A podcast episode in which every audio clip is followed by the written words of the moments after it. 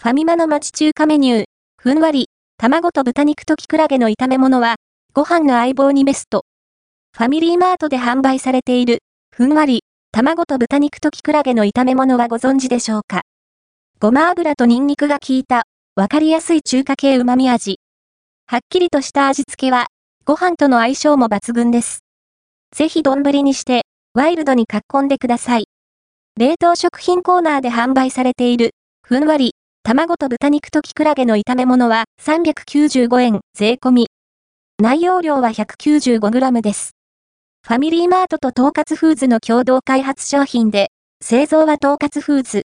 凍ったままの製品の蓋を点線まで剥がし、電子レンジ 500W で約4分加熱すれば食べられます。ごま油とニンニクが効いた味わい。香ばしさと旨味が、わかりやすく脳を刺激してきます。鶏ガラ系の塩味は、いわゆる中華テイストですね。ほんのり効いた生姜が食欲をそそる。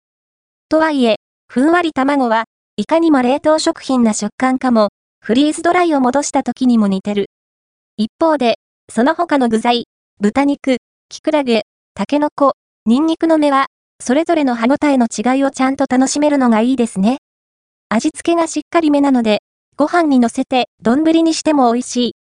卵はもちろん、ニンニクの芽とかが、白飯によく合うんですよね。カロリーもチェックしておきましょう。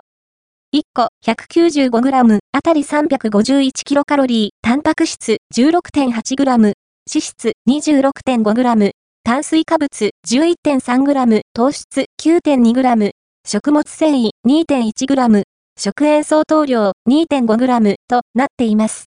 もし、パックご飯 200g、294キロカロリーと一緒に食べるなら、合計645キロカロリーになるかと。お召し上がりの際の参考にしてください。